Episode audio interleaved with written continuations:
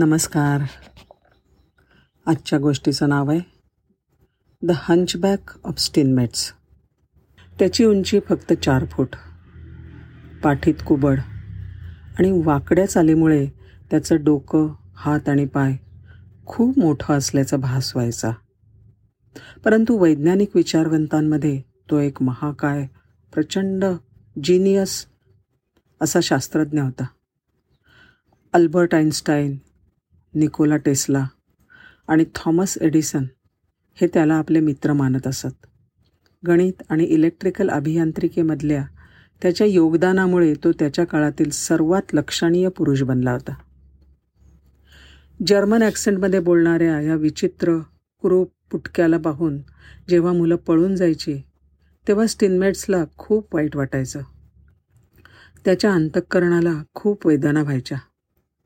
आपलंही एक कुटुंब असावं मुलं असावी अशी त्याची तीव्र इच्छा होती.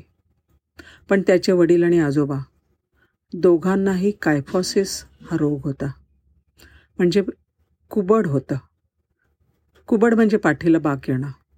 जन्मजात किफॉसिसमुळे लहान वयातसुद्धा कुबड होऊ शकतं.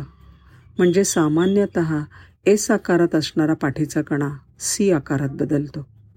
किफॉसिस ही विकृती जन्मजात असल्याचं जाणून.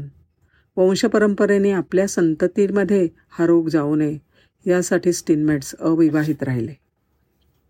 ब्रेस्लाव जर्मनी इथे अठराशे पासष्टमध्ये जन्मलेल्या कार्ल रुडॉफ स्टिनमेट्सने ब्रेझलाव विद्यापीठामध्ये गणित आणि रसायनशास्त्र याचा अभ्यास केला. तो अत्यंत हुशार विद्यार्थी होता. पण तो समाजवादी पक्षात सहभागी झाला आणि त्याला देश सोडून पळून जावं लागलं. अठराशे अठ्ठ्याऐंशीमध्ये न्यूयॉर्क हार्बर इथल्या एलिस बेटावर तो आला.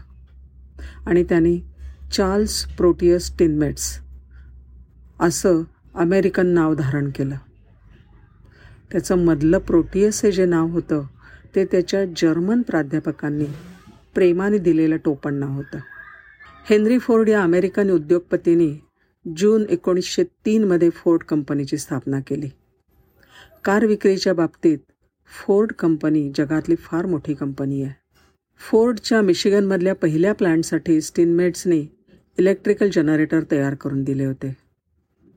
एक दिवशी ते जनरेटर बंद पडले आणि प्लॅन्टमधलं उत्पादन थांबलं.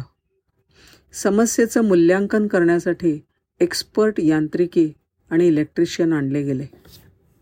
पण दुर्दैवाने ते जनरेटर कुणीच चालू करू शकलं नाहीत. हेनरी फोर्ड तर दिवसेंदिवस पैसे गमावत होता.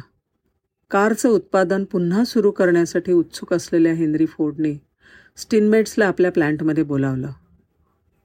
तिथे पोचल्यावर स्टिनमेट्सनी कोणत्याही प्रकारची मदत किंवा टूलकिट नाकारले. फक्त एक वही पेन्सिल आणि बसण्यासाठी आणि निजण्यासाठी एक खाट मागून घेतली.